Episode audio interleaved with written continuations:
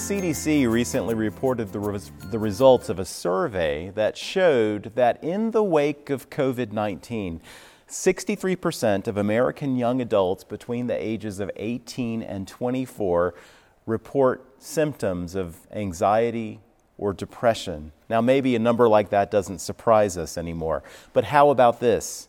25.5% of these young people said that they had seriously considered committing suicide in the 30 days prior to the survey. A quarter of young adults over the past several months say that they have seriously considered suicide.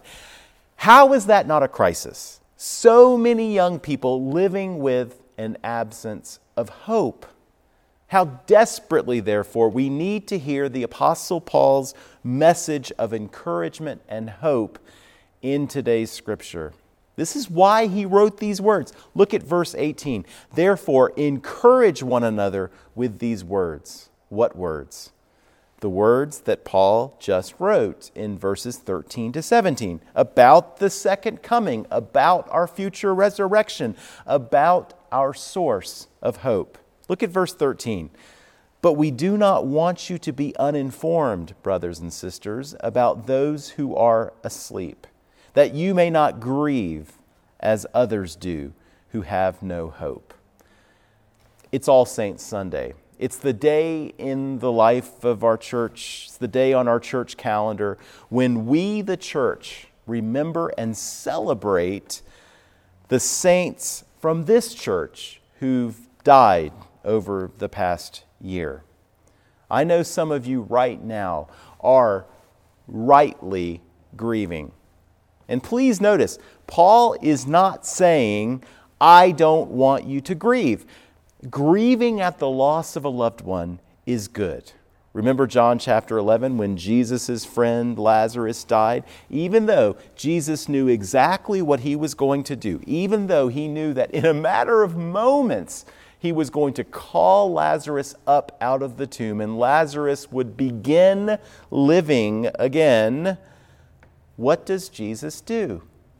He weeps, he grieves. So, WWJD, remember those bracelets? What would Jesus do when a loved one dies? He would weep and he did weep when his good friend died. The fact that he also knew that he would see his friend again, even a few moments later, didn't change the fact. So, when a loved one dies, even when the loved one is a believer and we know that he's in heaven and we know we'll see him again, it is good and appropriate for us to grieve. Today's scripture gives us permission. Verse 13, Paul says, that you may not grieve as others do who have no hope. We can sort of rearrange that sentence so that it's, it's put more positively, like this Grieve, Paul says, by all means, but do so as one who has real, genuine, authentic Christian hope, which ought to look different from the way the rest of the world grieves. But I get the temptation to grieve in the same way as the rest of the world. After all, I grew up immersed in popular culture, surrounded by unchristian or anti Christian or downright pagan ways of understanding the meaning of death. For example, when I was 13, there was a smash hit song all over the radio airwaves, on the boom boxes and Walkman cassette players of my friends and family. It was Prince singing about the end of the world. He said, Say, say, 2000 party over. Oops, out of time. So tonight, I'm going to party like it's 1999. In case you don't know the song, Prince was worried that in the year 2000 the world would come to an end, as if the year 2000 were anything next to the year 2020. Missed it by that much. Just kidding. But you get the point. He was saying, You're running out of time to experience all the fun, all the excitement, all the hedonistic pleasures that this world has to offer. So you better get on it. Have as much fun as you can now because time is running out. That party will soon come to an end. You're on the clock, the clock is ticking. And speaking of clocks, back in 2014, a Swedish inventor introduced a new watch called the Tikker, which purported to keep track of our ultimate deadline. Seriously, this watch not only told time like all watches do, but it also told you how much time you had left to live based on information that it gathered from a survey about your life, your health, your family history, your habits, etc. The inventor of the Tikker said that the purpose of the watch was not to depress anyone or to be morbid. Quite the opposite, he said. The Tikker is the happiness watch because if we were more aware of our own expiration, he said, I'm sure we'd make better choices while we are alive.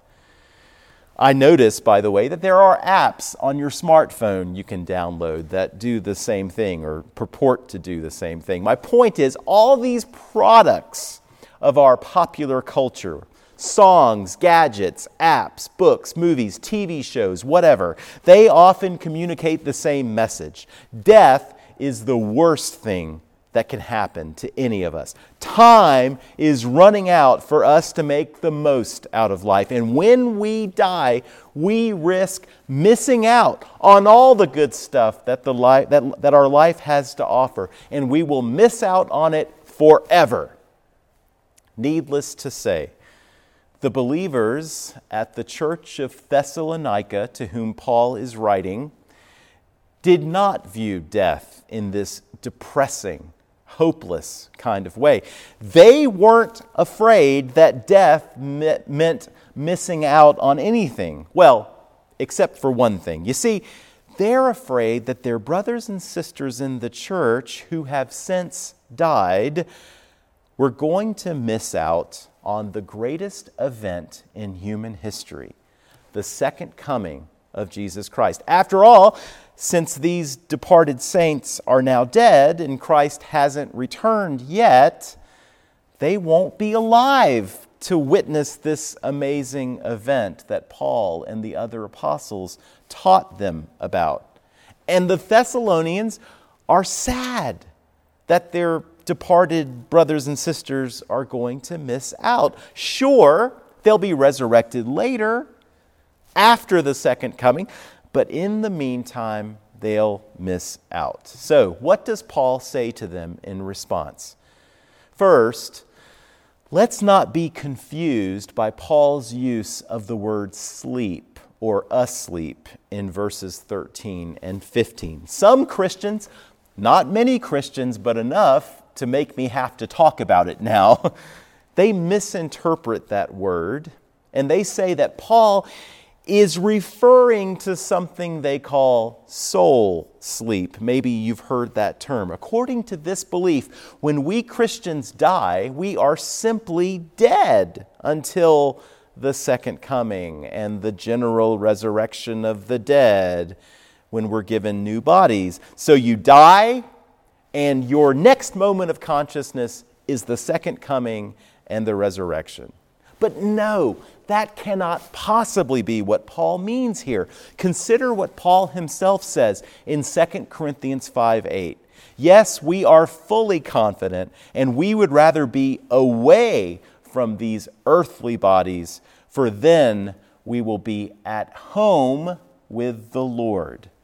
Sometimes you'll see funeral bulletins that will say, homecoming service instead of funeral service. And that's not wrong theologically. Paul says that when we are absent from the body, if we're a believer, then that means we are at home with the Lord. That happens immediately following the death of a believer. I've said this before, but for a Christian, death is merely a transition from life to a greater kind of life. Paul talks about this in Philippians chapter 1. Paul is in prison. He doesn't know whether he'll live or die. He'll be martyred. But he says in Philippians 1:21, to live is Christ and to die is gain. For a Christian, dying at the end of your life is even better than living, Paul says, because dying means experiencing even more of Christ. So Paul himself is torn. He doesn't know which he would prefer. In verse 23, he writes, I'm torn between two desires. I long to go and be with Christ, which would be far better for me. It's because he knows that if he's with Christ after death, he'll get to be in a closer relationship with Jesus than he can possibly experience on this side of death. Or how about this as more evidence? In Luke chapter 16, Jesus tells a parable about the rich man and Lazarus. It's a picture of heaven and hell happening right now. Not in the future, at the end of history, after the second coming, but right now. Why do I say this? Because the rich man, who is in torment in hell, the Bible says, asks Father Abraham to send Lazarus, who is in heaven, um, the bosom of Abraham, as it's called there, to send him to his five living brothers, to warn them about the hell that he is currently experiencing and that they themselves will be in danger of experiencing? Or how about the thief on the cross in Luke 23? When this man who was being crucified next to Jesus repents and believes in him, Jesus says, Today you will be with me in paradise. Today, not thousands of years into the future after Christ returns and believers are resurrected, but today. All that to say, when Paul is using the word sleep, he is referring to the intermediate state between our death and our future resurrection.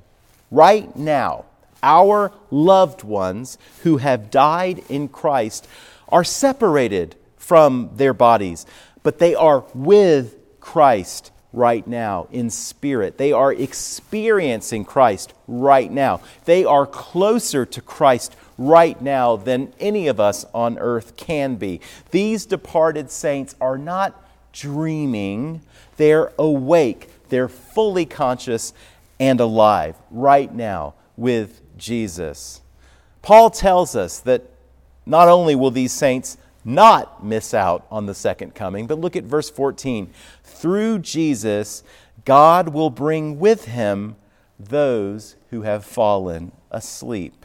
Now, keep in mind, Paul is painting with word pictures. He's using figurative, poetic language to describe what happens at the second coming. I don't think any of us should be overconfident about what exactly the second coming will look like or what it will sound like when it happens, because the reality of the second coming goes beyond words. But make no mistake we can and should be very confident that the second coming will happen. So, according to this breathtaking word picture that Paul is painting, Christ descends from heaven and he brings with him all the departed saints, all those who have died in Christ. They will immediately be given new resurrected bodies. In other words, their souls will be reunited with their bodies, except this time their bodies won't wear out or get sick or suffer injury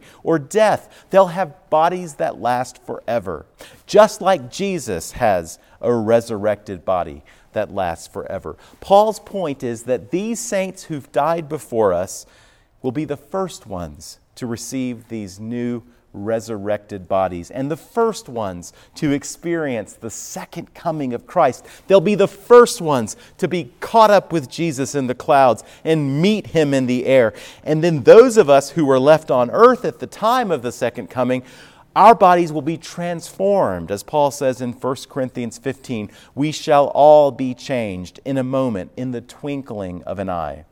And then we will join those saints who've gone ahead of us. And we will all be with Jesus forever. No believer in Jesus is missing out on anything, Paul says, and we should therefore encourage one another with these words. So, do we find these words encouraging? Or do we find them a little fearful? I've asked around over the years, and most Christians I've talked to say that they find these words a little fearful.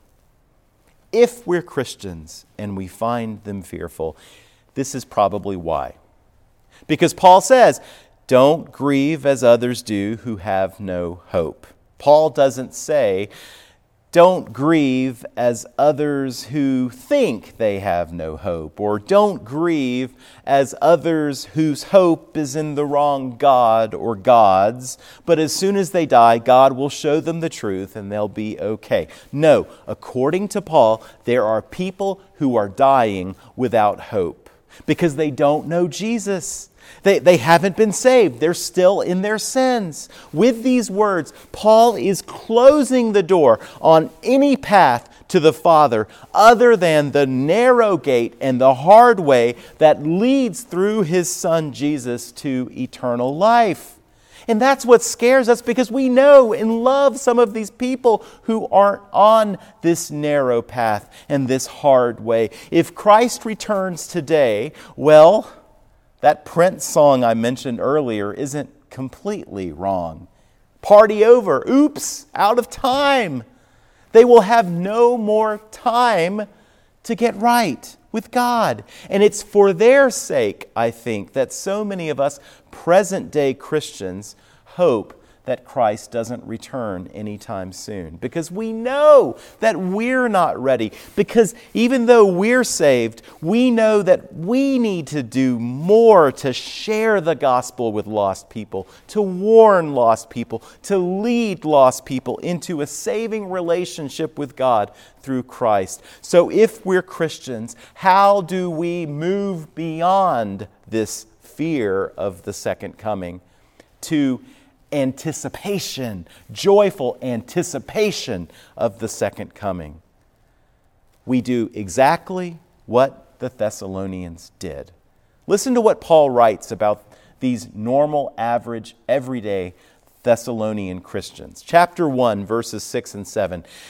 And you became imitators of us and of the Lord, for you received the word in much affliction with the joy of the Holy Spirit, so that you became an example to all the believers in Macedonia and in Achaia. Or chapter 2, verse 14. For you, brothers and sisters, became imitators of the churches of God in Christ Jesus that are in Judea. For you suffered the same things from your own countrymen as they did from the religious leaders in Judea. Paul goes on to say in chapter 3 that he was worried that because of the great affliction the, the Thessalonians were facing on account of their faith, Satan would, would, would tempt them to abandon the Christian faith. On the contrary, Paul writes, they've become famous everywhere, throughout all of Greece, for being faithful to God and his mission. Listen. When you forget about yourself and your own concerns and the cares of this world, and instead dedicate your life to the things of God, to His kingdom, to fulfilling the great commission that Christ has given you, the way these Thessalonians did, well, good things start happening. You fall in love with Jesus more. You trust in Him more. You experience more of His grace, more of His love, more of His power. And you think, man, I can't wait to get caught up with Jesus in the clouds and to meet him in the air. I can't wait for the second coming because I can't wait to see Jesus face to face. That's what I'm living for. Uh, that, that, that's what I want more than anything. Brothers and sisters, I want you to want that because that's where you'll find true and lasting happiness. But we modern day Christians hear about the Thessalonians' faithfulness in the face of affliction, and we often think, we don't know affliction like that. We don't know persecution and suffering the way they did. We live in the buckle of the Bible Belt. We have the First Amendment. We enjoy religious freedom under our Constitution. Unlike these Thessalonians, we are very comfortable, but not so fast. I mean, it's true we're comfortable, but I would argue that we're not comfortable because we have the First Amendment and the Constitution guarantees religious freedom. After all, suppose we lived instead under some totalitarian regime and some lawless dictator told us at gunpoint, I'll let you go to church and I'll let you worship at church and I'll let you preach at church, and I'll let you study the Bible at church. I'll let you do whatever you want to do within the walls of church. But don't you dare take it outside the walls of church. Don't you dare share the gospel of Jesus Christ with anyone outside of church. Don't you dare tell anyone about Jesus outside of church. Don't you dare try to witness to anyone outside of church. If that happened, brothers and sisters, be honest with me. How many of us would know the difference? And I'm asking myself this too. My point is, we're not comfortable because of all these great religious this great religious freedom that our constitution affords which I cherish and thank God for. We're comfortable because unlike these normal average everyday Christians at Thessalonica we're not being as faithful as we should be in fulfilling the great commission. Don't misunderstand. I'm a wimp I hope that we never experience affliction and suffering and persecution on account of our faithfulness to the gospel. But I do hope that we'll risk stepping outside of our comfort zones for the sake of the gospel. Amen? A few years ago, a 20 year old young woman named Maggie, a friend of my daughter's, died after a long battle with cancer. Shortly before she died, as she lay unconscious in hospice care, her parents posted the following on their blog about their daughter's imminent death. Here's what they wrote And it is, after all, a transition. We're walking her home as far as we're allowed. Her faith is firm and secure. Her mansion is ready. Where would we be without the promises of God?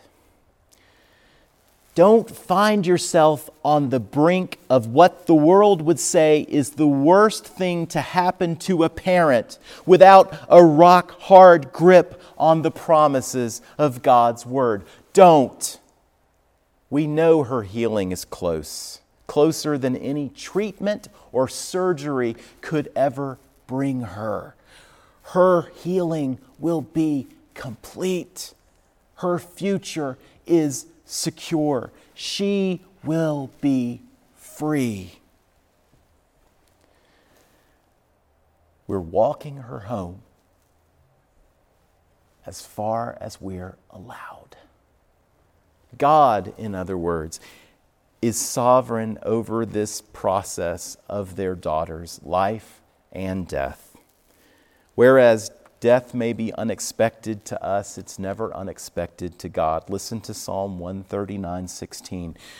Your eyes saw my unformed substance. In your book were written, every one of them, the days that were formed for me, when as yet there was none of them Therefore, before any of us was conceived in the womb, and by extension, before time existed for all eternity, God knew exactly how long each one of us will live. He knew how we will die. And in His wisdom, he at least allows death to happen in the way that it happens for dozens, hundreds, possibly thousands of reasons, the vast majority of which we will never understand on this side of eternity. But God does know, and we can trust that God knows best.